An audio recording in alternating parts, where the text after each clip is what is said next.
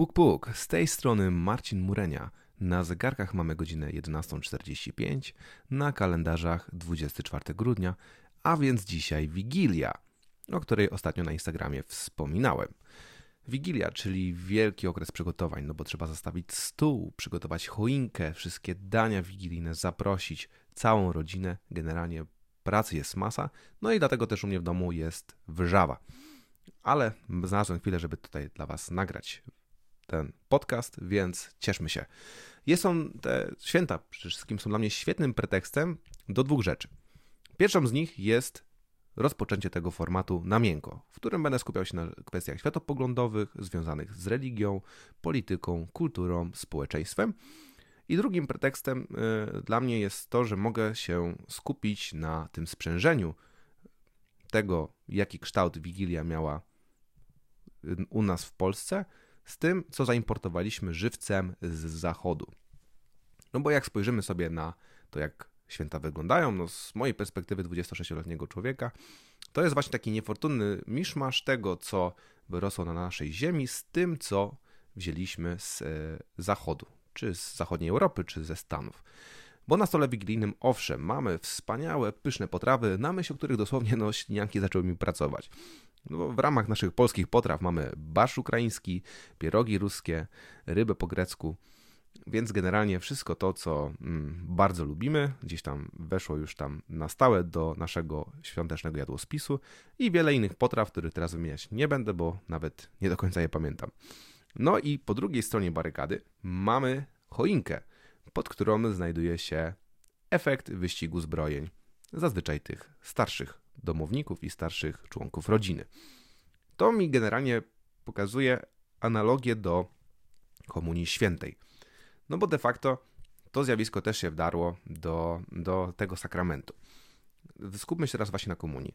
Wyobraźmy sobie to z tej perspektywy, że ten młody człowiek, który przystępuje do tego sakramentu, jest de facto instrumentem w rękach rodziny, bo nie dość, że rodzina jakby utwierdza się w wartościach religijnych, jakby daje pokaz tego, że my i tutaj, nie wiem, kowalscy e, wtłaczamy kolejną osobę w ciało e, wiary katolickiej, ale z drugiej strony jest pretekstem dla starszych, żeby pokazali, kto tu jest faktycznie majętny. I tutaj taki prosty przykład, prosta ilustracja. Mamy sobie Jasia, któremu rodzice wyprawili komunię, czyli całą uroczystość, a że są mało majętni, to naprawdę był dla nich to duży wysiłek finansowy i w związku z tym dali bardzo mały, skromny podarek swojej pociesze. I przyjechał wuja z Ameryki, który tam raz na 5 lat gdzieś się pojawia. No ale żeby właśnie pokazać, jak tu jaki tam standard życia wiedzie, no to wręczył swojemu e, podopiecznemu kłada. No i w głowie tego młodego człowieka, który nie do końca ma pewne rzeczy usystematyzowane i przewartościowane w głowie, on może odnieść takie błędne wrażenie, że e, po pierwsze w komunii chodzi o to, żeby, e, żeby to był wyścig prezentów, czyli kto da lepszy, ten wygrywa, ale też może odnieść błędne wrażenie, że rodzice go kochają mniej.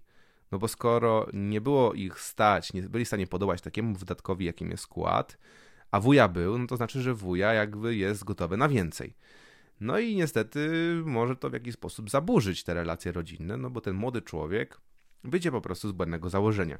I podobne rzeczy mogą niestety odbywać się w trakcie uroczystości wigilijnej, bo też właśnie bardzo często przyświeca starszym cel, żeby zademonstrować swoje możliwości finansowe w postaci dużego prezentu, e, wielkiej metki i mm, wielkiej ceny. Oczywiście ktoś może powiedzieć, że u niego w domu tak nie jest, no i Takich osób oczywiście trochę jest, y, bardzo mnie to cieszy. Niemniej jednak no, presja społeczna, którą ja dziś obserwuję, no, wskazuje na to, że zjawisko jest dosyć powszechne. Dlatego też w, ramach tej relacji instagramowej, którą obwieściłem, że ten format będę realizował, właśnie wskazałem, że to jest konstrukt, tak? Bo jeśli znaczna część społeczeństwa uważa coś za obowiązującego, ważnego, no to de facto determinuje to nasze życie, nasze decyzje i nasz sposób funkcjonowania. Ja, spójrzmy teraz właśnie na temat prezentów z perspektywy liczby i ekologii, bo w tym 38-milionowym kraju możemy nawet założyć, że 10 milionów, nawet niecałe ludzi bierze udział w tych uroczystościach wigilijnych, no bo gdzieś tam uznaje to za element y, tradycji, nawet nie na tle religijnym, ale już po prostu takim polskim.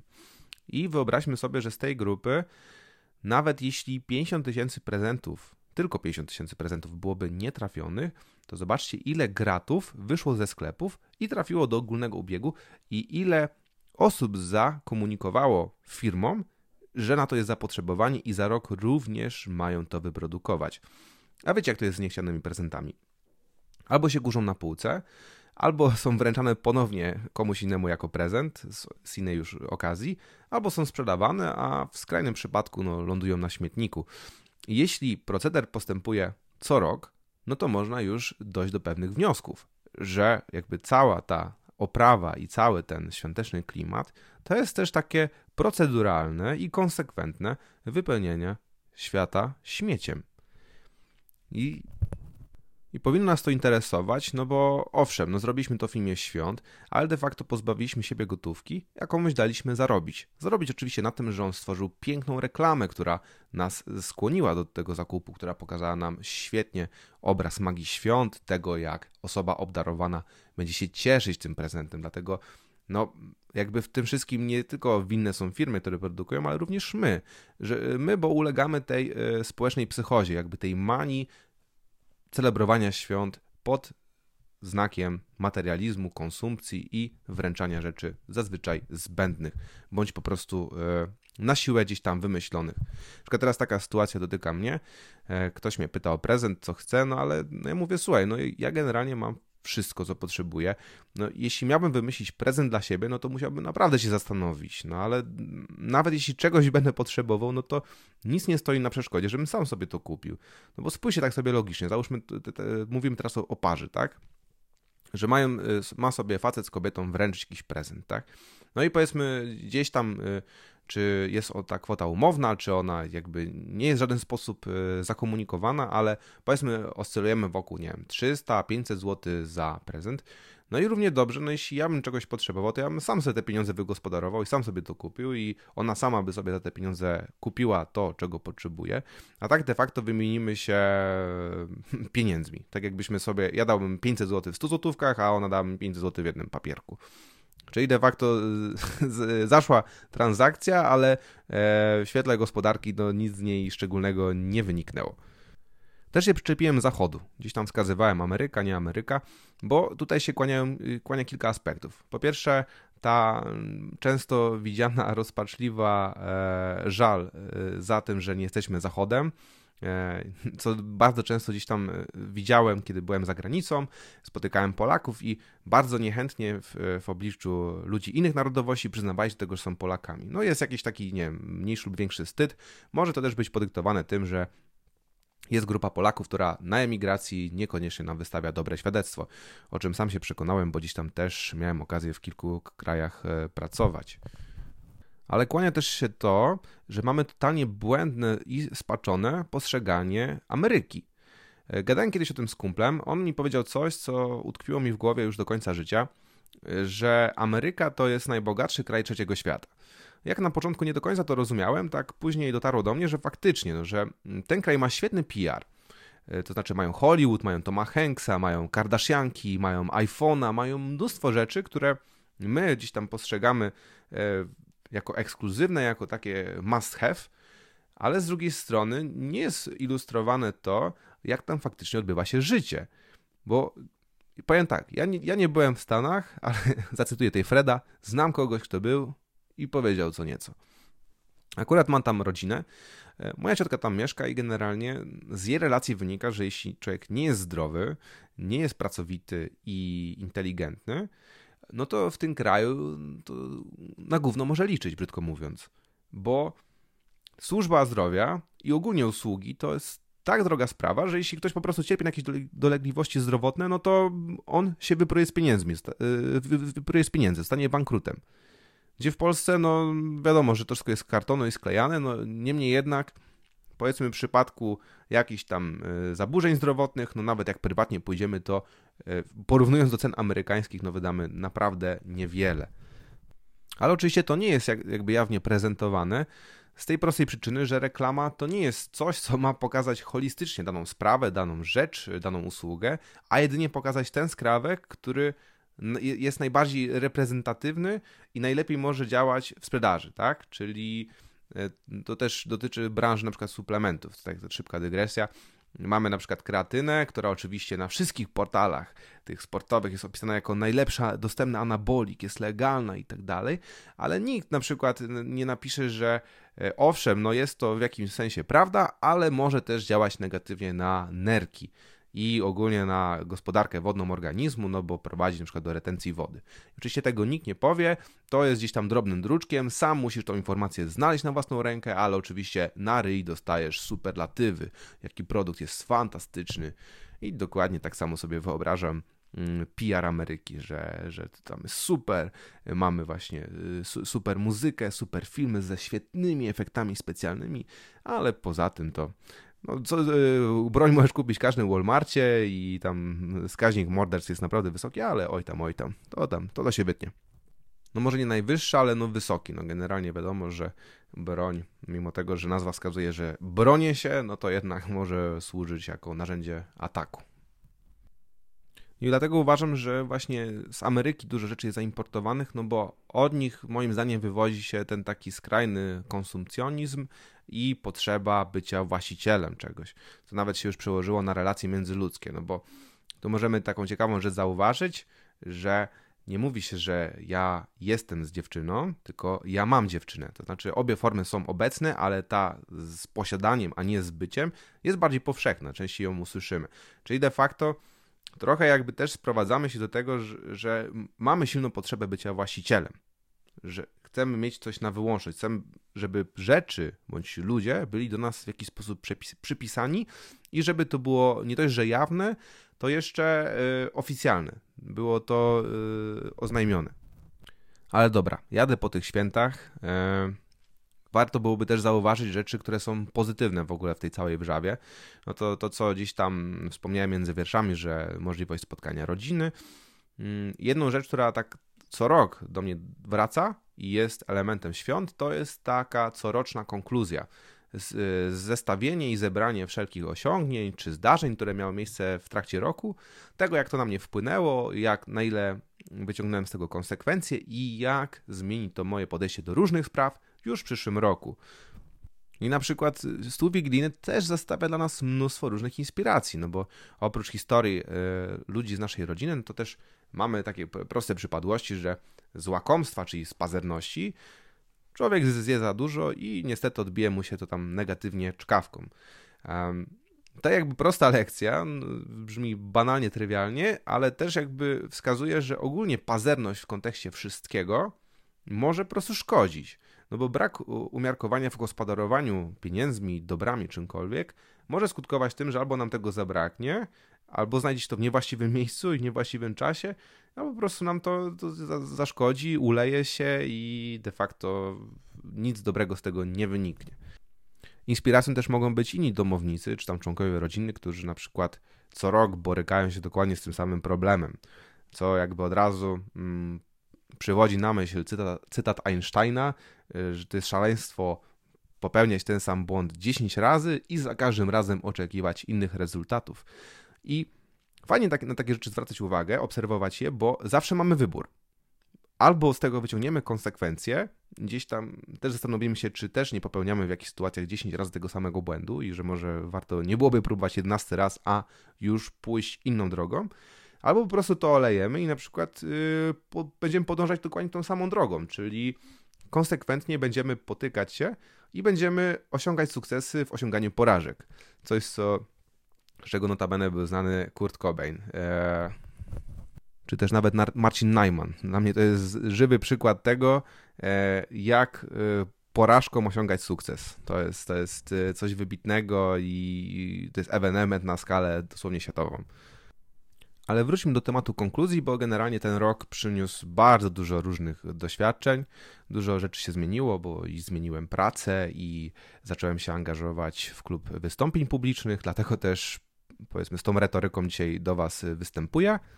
Był też COVID, było też y, wejście jakby bardziej w giełdę papierów wartościowych i y, obrót akcjami, więc bardzo dużo różnych nowych doświadczeń, e, dużo nowych wrażeń i zajebisty fundament na przyszły rok, żeby pewne rzeczy zmienić, poprawić, pójść do przodu.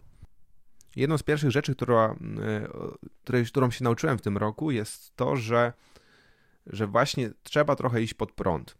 Bo ludzie mogą uważać różne rzeczy i my możemy oportunistycznie ulegać pewnej presji społecznej, pewnym wymogom i oczekiwaniom, ale możemy też deptać swoje szlaki, co jest trudniejsze, bardziej wymagające, wiążące się z ostracyzmem, ale mimo wszystko dające tobie możliwość podążania własną ścieżką.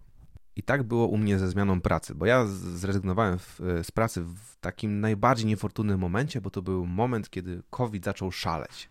Więc, więc oczywiście dostałem tutaj mnóstwo różnych komentarzy, głównie negatywnych, że, że to co za decyzja, że ty wiesz co robisz i od razu takie e, tutaj wróżenie mi negatywnej przyszłości, że no w tych czasach znaleźć pracę to powodzenie, nie? No, no okazało się, że wręcz przeciwnie, że nie dość, że znalazłem pracę bardzo szybko, to jeszcze lepiej płatną, um, dającą jakieś tam większe możliwości zawodowe, więc y, chociaż to daje fajną jakby tutaj poszlakę, tak? Że obiegowa opinia była taka, że ej, albo będziesz postępować y, z, zgodnie z y, myśleniem zbiorowym, czyli nie uda się, to też masz tak myśleć, że się nie uda i się wtedy faktycznie nie uda.